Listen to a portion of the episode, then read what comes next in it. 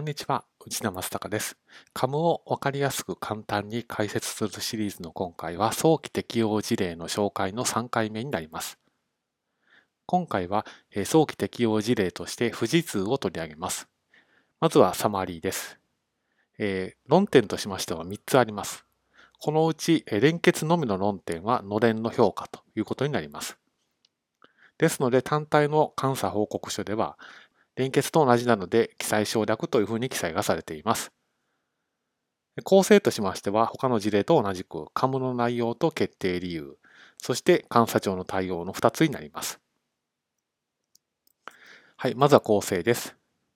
このように、のれんの評価が連結、減損会計が連結と単体、進行基準が連結と単体になります。まずは、のれんの評価を解説していきます。はい。まず内容と決定理由ですけれども、海外子会社ののれんの減損テストが監査上の重要な検討事項に当たるというふうに書かれています。なぜなのかというと、減損テストっていうのは複雑ですし、将来キャッシュフローの見積もりや割引率はどうしても不確実性が伴うので、監査上の重要な検討事項としたと理由が示されています。監査上の対応としてはいくつかあるんですけれども、まずは専門家の利用が書かれています。評価の専門家に使用価値を算定するにあたって評価方法の検証を依頼をしているということ。そして、この中期経営計画っていうのが作成されますから、そういった中期経営計画との整合性や、経営者との議論、そういったあたりも検討の手続きとして採用したということです。その他、過去の実績からの数勢分析も行い、今後の見通し、見込みがそんなに過去の数勢から外れたものではないといったことの検証もされていると。このあたりが監査庁の対応となります。次は減損会計です。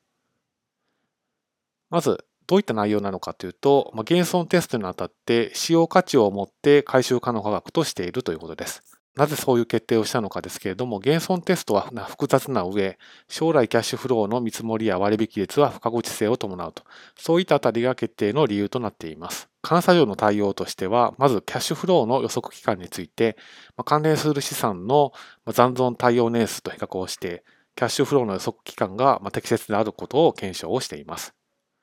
そして、ま中期経営計画との整合性をして見積もりがおかしくないことを判断し、そしてその他、販売数量や市場成長率について、ま経営者とディスカッションを行ったということです。3つ目が進行基準です。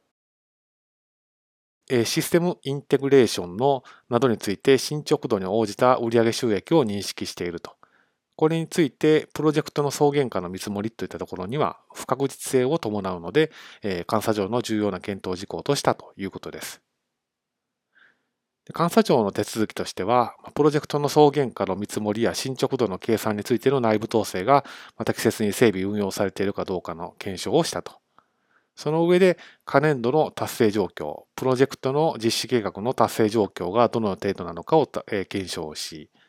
そして経営者やモニタリング部門との議論をして、最終的に適切な処理がされたというふうに判断をしたということになります。まあ、こんな感じで、かなり詳しい記載がされていますけれども、自社のカムを検討される際には参考にしていただけると幸いです。